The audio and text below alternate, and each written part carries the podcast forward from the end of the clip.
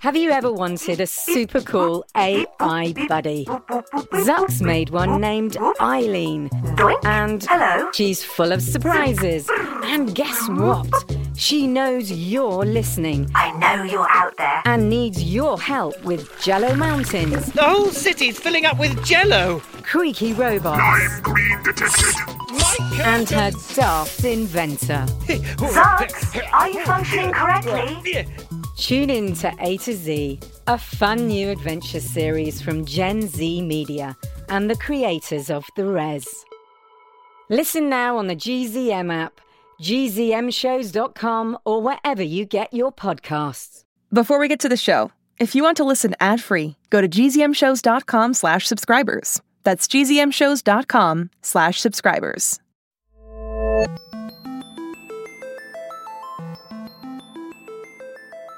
Hello and welcome to the alien adventures of Finn Caspian.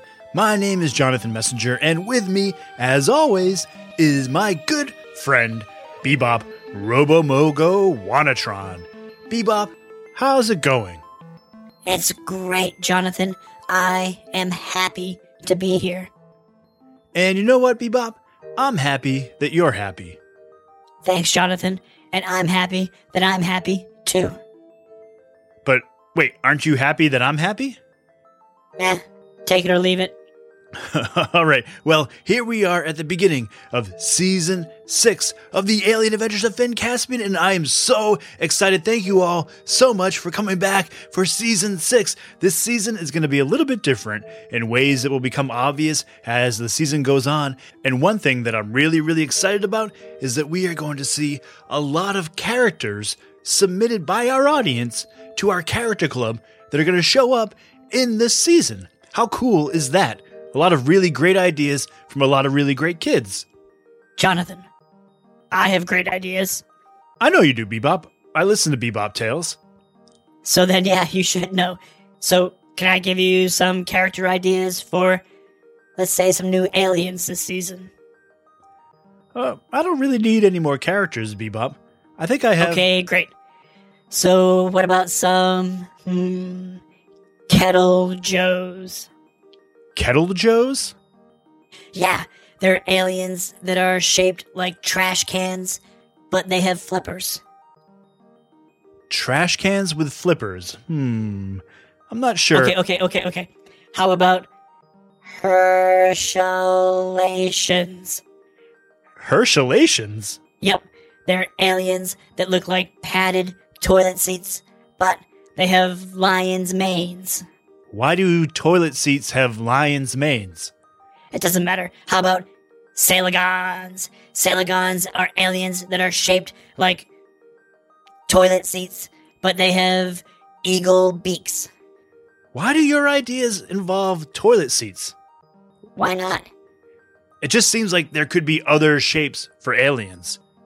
The universe is infinite, Jonathan. There's gonna be more than one toilet seat alien out there. All right, well, I'll tell you what, I'll file those ideas away, and in the meantime, let's get right into it, shall we? Fine. All right, thanks again so much for coming back for season six of the Alien Adventures of Finn Caspian. Here we go, season six prologue. Wait, what? Yep, prologue. Prologue, what happened to episode one? Episode one comes next week, Bebop. This is a prologue, like in a book, when there's a little bit before the first chapter. Are you still gonna do the whole most powerful telescope in the universe thing? No. Okay, great. Then proceed. All right, thanks. Once again, here we go the Alien Adventures of Finn Caspian prologue.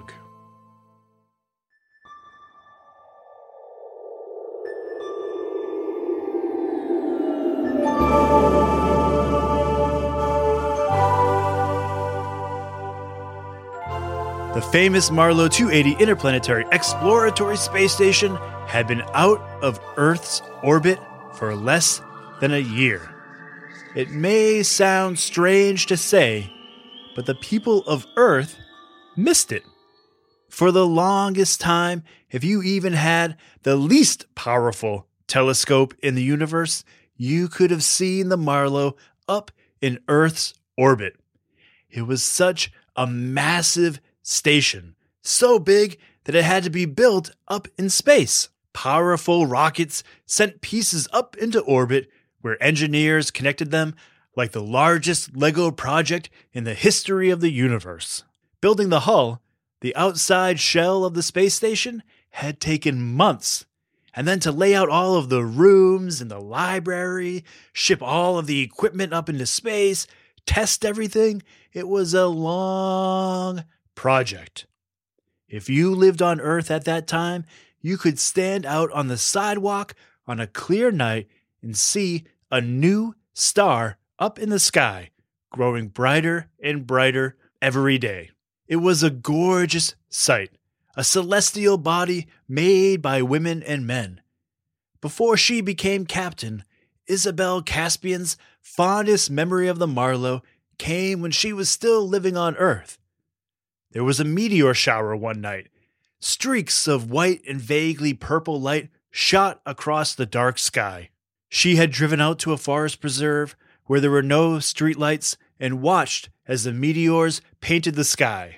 And there, in the center of it all, was the beginnings of the Marlowe 280. It would still be months before Isabel received her assignment and went up to the Marlowe, because to build a space station like the Marlowe, it had taken years, and it had taken Earth.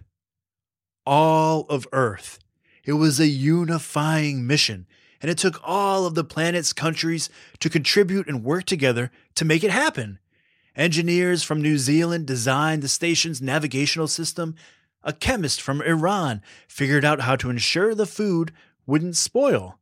A roboticist from Senegal designed a repair robot that could fix both the ship's hull and itself. There was a project manager from Scotland, an analyst from Venezuela, a test pilot from China. Every piece of the Marlowe and every person aboard her came from a different place in the world.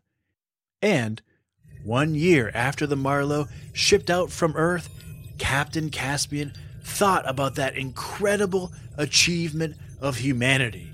She shut her eyes, grasped her captain's chair, her knuckles whitening as it seemed every piece of that Marlowe, every bit that Earth had put together, was being ripped apart. The famous Marlowe 280 Interplanetary Exploratory Space Station shuddered and shook. The astronauts aboard could barely keep their feet. The ship swung back and forth, and the astronauts shuffled and slid with it. Everyone grabbed onto something or someone to stay standing. Captain! shouted Lenora Brooks. Her baby, Genevieve, was in her arms. Captain! We need to do something about this, now! Captain Caspian opened her eyes. How was she going to pilot them out of this one? How could she push the ship through? The Marlowe had made their very first stop on a promising planet. It was the mission of the Marlowe to find a planet where humans could one day live and everything about the planet they'd visited made it seem like they had struck gold on their very first one. But they were wrong.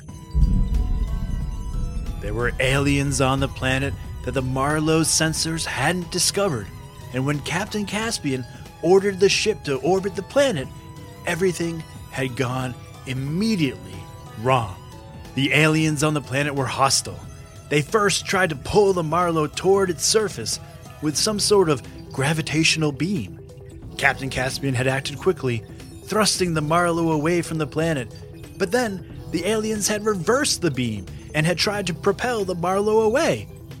But if Isabel hadn't acted quickly, the Marlowe would have been shot straight off into space toward a nearby asteroid belt.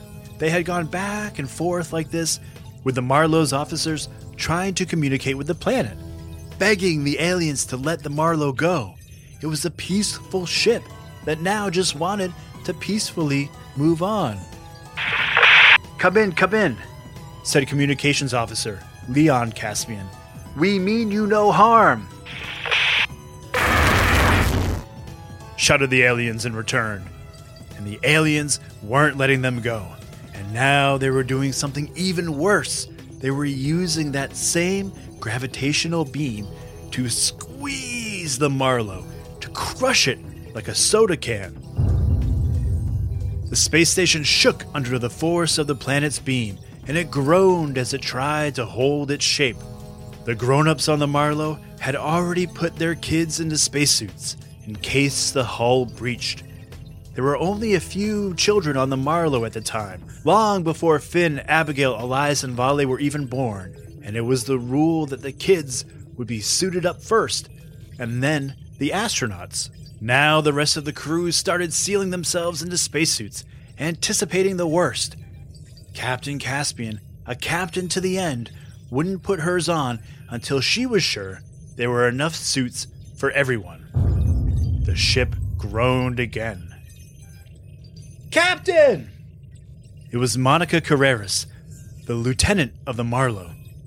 There's a breach on the aft side of the Marlowe. Was everyone evacuated? said Captain Caspian. Yes, said the lieutenant, and we've sealed it off. The breach hasn't gone beyond the family compartments on that side of the station.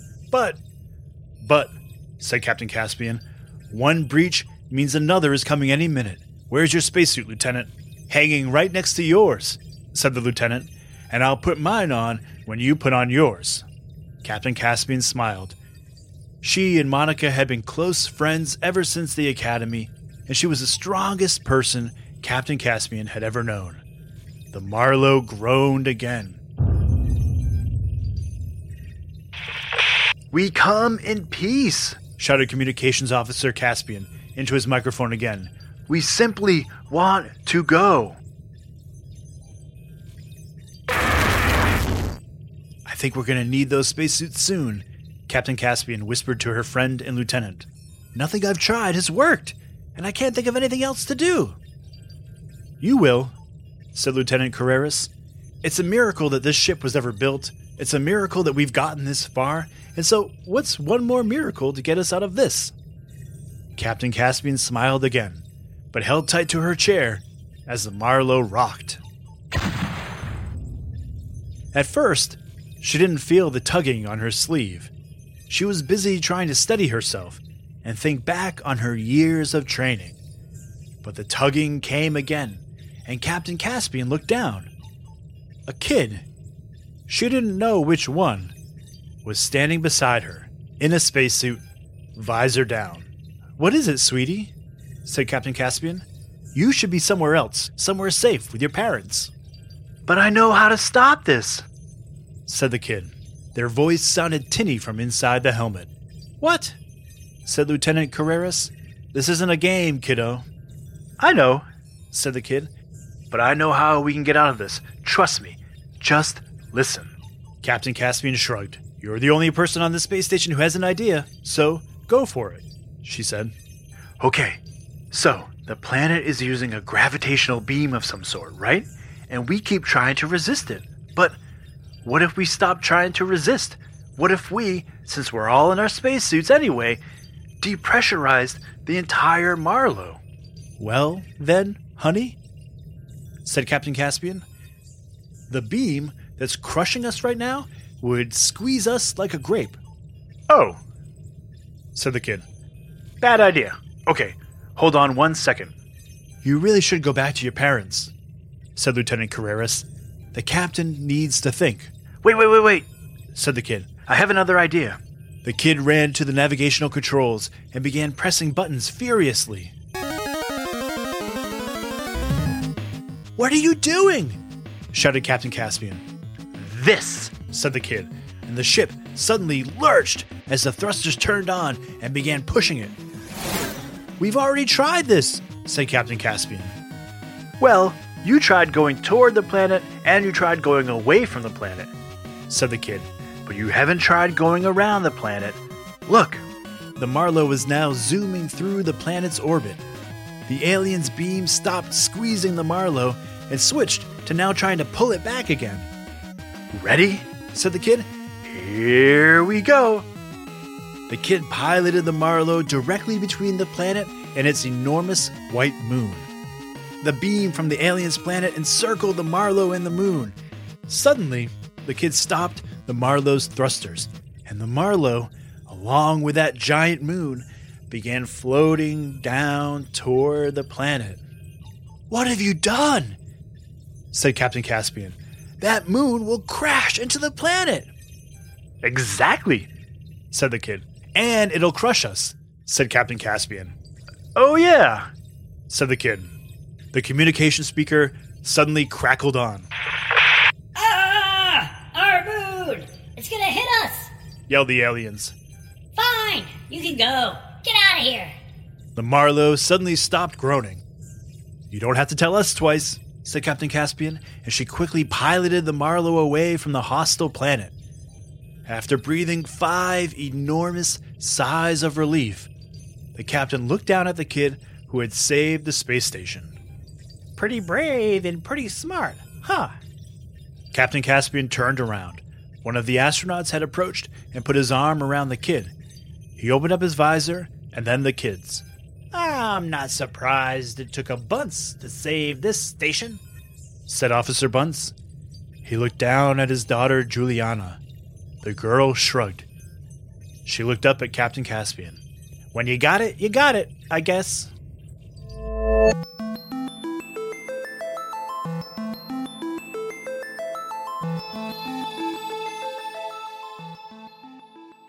All right. I am here alone today. My editor will be here for episode one, but I did discuss with Griffin what was going to happen in this prologue, and he was cool, unlike Bebop, with the idea of doing a prologue to begin with. So Griffin will be back next week, but in the meantime, I have some artists to thank. I want to say thank you to Milo, who's six and a half from San Francisco, our pal Rosa, Ian, who's nine, and Isaac, who is seven, Elizabeth, who's 11 from Los Angeles, California, Emily, who's four from Candelo, Australia, Lila, who's six from Los Angeles, California, our pal Ada, Hannah, who's 10 from Guelph, Ontario, Hyder, who's five from New York City, Owen, who's three, our pal Jack, who drew an alien lemon that grows potatoes, Connor, who's eight, and Sean, who's five and a half from North Carolina, and our pals Tessa, who's eight, and Tyson, who is six. Thank you all so much for that amazing art. And now we have jokes from two sibling teams. Up first is Abby from Oklahoma City and her brother Joshua from Oklahoma City. Take it away, guys. I'm Abby from Oklahoma City, Oklahoma, and I have a joke. What is an alien's favorite pot? A flying saucer. That's great. Hi, I'm Joshua from Oklahoma City, Oklahoma, and I have a joke. How do you know when the moon had enough to eat? When it's full. oh, that's awesome. Thank you so much. And now we have Finney and Ollie from Sag Harbor, New York. Hi, I'm Finney from Sag Harbor, New York, and my joke is What did the giant have with his cereal? The Milky Way. Hi, I'm Ollie from Sag Harbor, New York.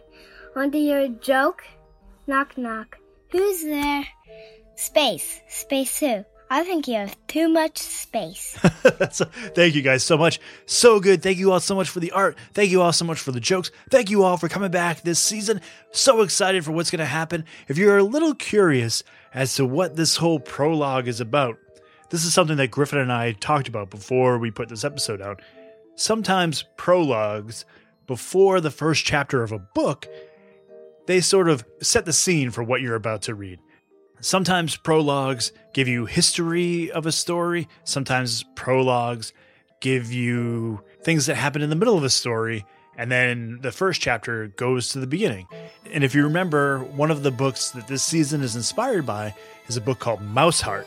And Mouseheart has an amazing prologue before it gets into the first chapter. So that's where the idea for this came from. I hope you all check that book out. And I hope you all come back next week for episode one of the Alien Adventures of Finn Caspian, season six. In honor of Griffin, I will say bye bye bye bye bye.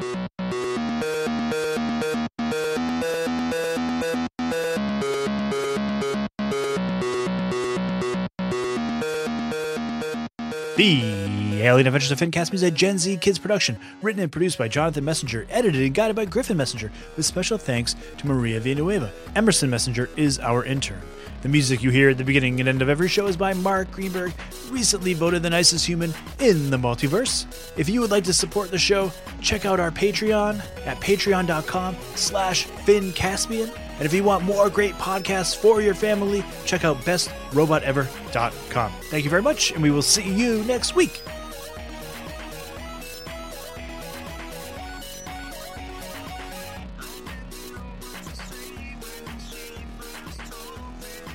All right, all right. How about this?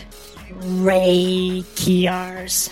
They look like toilet seats on top of trash cans. Hey, parents and teachers, have you heard about gzmclassroom.com? It's a website where teachers can get companion resources for everyone's favorite GZM shows. Six Minutes, Mars Patel, Podcast Title Pending, Seis Minutos, The Res, Becoming Mother Nature, Iowa Chapman and the Last Dog, Treasure Island 2020, The Hollow, Young Ben Franklin, and The Big Fib all have companion resources for additional critical thinking, listening comprehension, and ultimately creativity. We made them just for you. And oh, yeah, they're free. Free! The people on Facebook didn't believe us, but they are F R E E free. Head to gzmclassroom.com and get yours today.